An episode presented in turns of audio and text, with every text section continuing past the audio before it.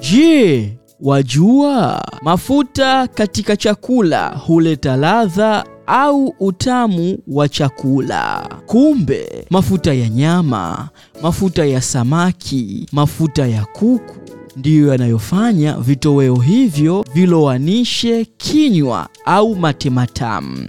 Utawezaje kudondosha udelele wa utamu kwenye nyama ambayo haijanona? Baada ya elimu ya kuogopa cholesterol kikiwa ni kama chanzo cha maradhi ya moyo, wengi wameamua kuchagua nyama ambayo haina mafuta na wanaenda kutumia mafuta ambayo wanaambiwa hayana cholesterol. Hapa ndipo watu wanapojiuguza. Unaenda buchani, unatafuta nyama ambayo haina mafuta, nyama steki tupu.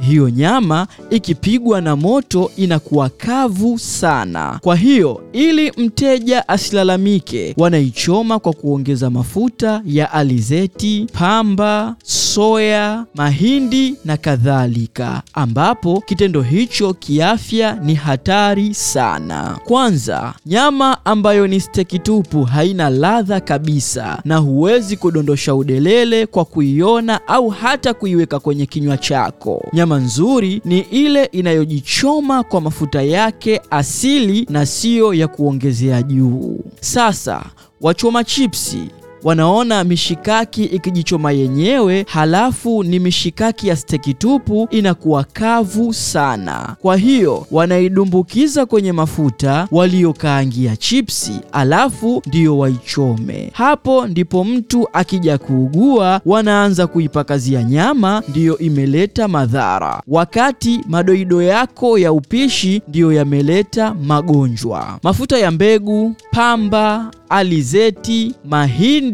na soya huwa ni dhaifu kwenye moto au joto kali. Unapotumia kukaangia chakula kikawa kinatokota au ukichomea chakula hicho huathirika kwa wepesi na kutengeneza sumu ziitwazo free radicals. Sumu hizi zikiuzidia mwili huumiza seli za mwili, viungo vya mwili na kukupa magonjwa kama pumu, uvimbe, kansa, magoti kukauka maji, magonjwa ya kipanda uso, kukosa usingizi, magonjwa ya akili, hisia kupungua kisukari, presha ya kupanda, matatizo ya moyo, mvurugiko wa homoni, hedhi na ugumba na kadhalika. Endapo ukiendeleza kula vyakula vilivyokaangwa na mafuta ya mbegu, magonjwa hayo lazima ya kuandame. Kwa hiyo ushauri wangu ni kwamba chagua nyama yenye mafuta yake ya asili, kwa sababu itakuwa na ladha tamu ya mafuta yake asili. Usile nyama iliyopakwa mafuta ya nyongeza. Mimi naitwa Dilunga na mwandaaji wa makala hii ni Dr. Boaz Mkumbo. Nina imani umejifunza vya kutosha katika somo letu la leo. Ili ujifunze zaidi kuhusu tiba za magonjwa mbalimbali ya lishe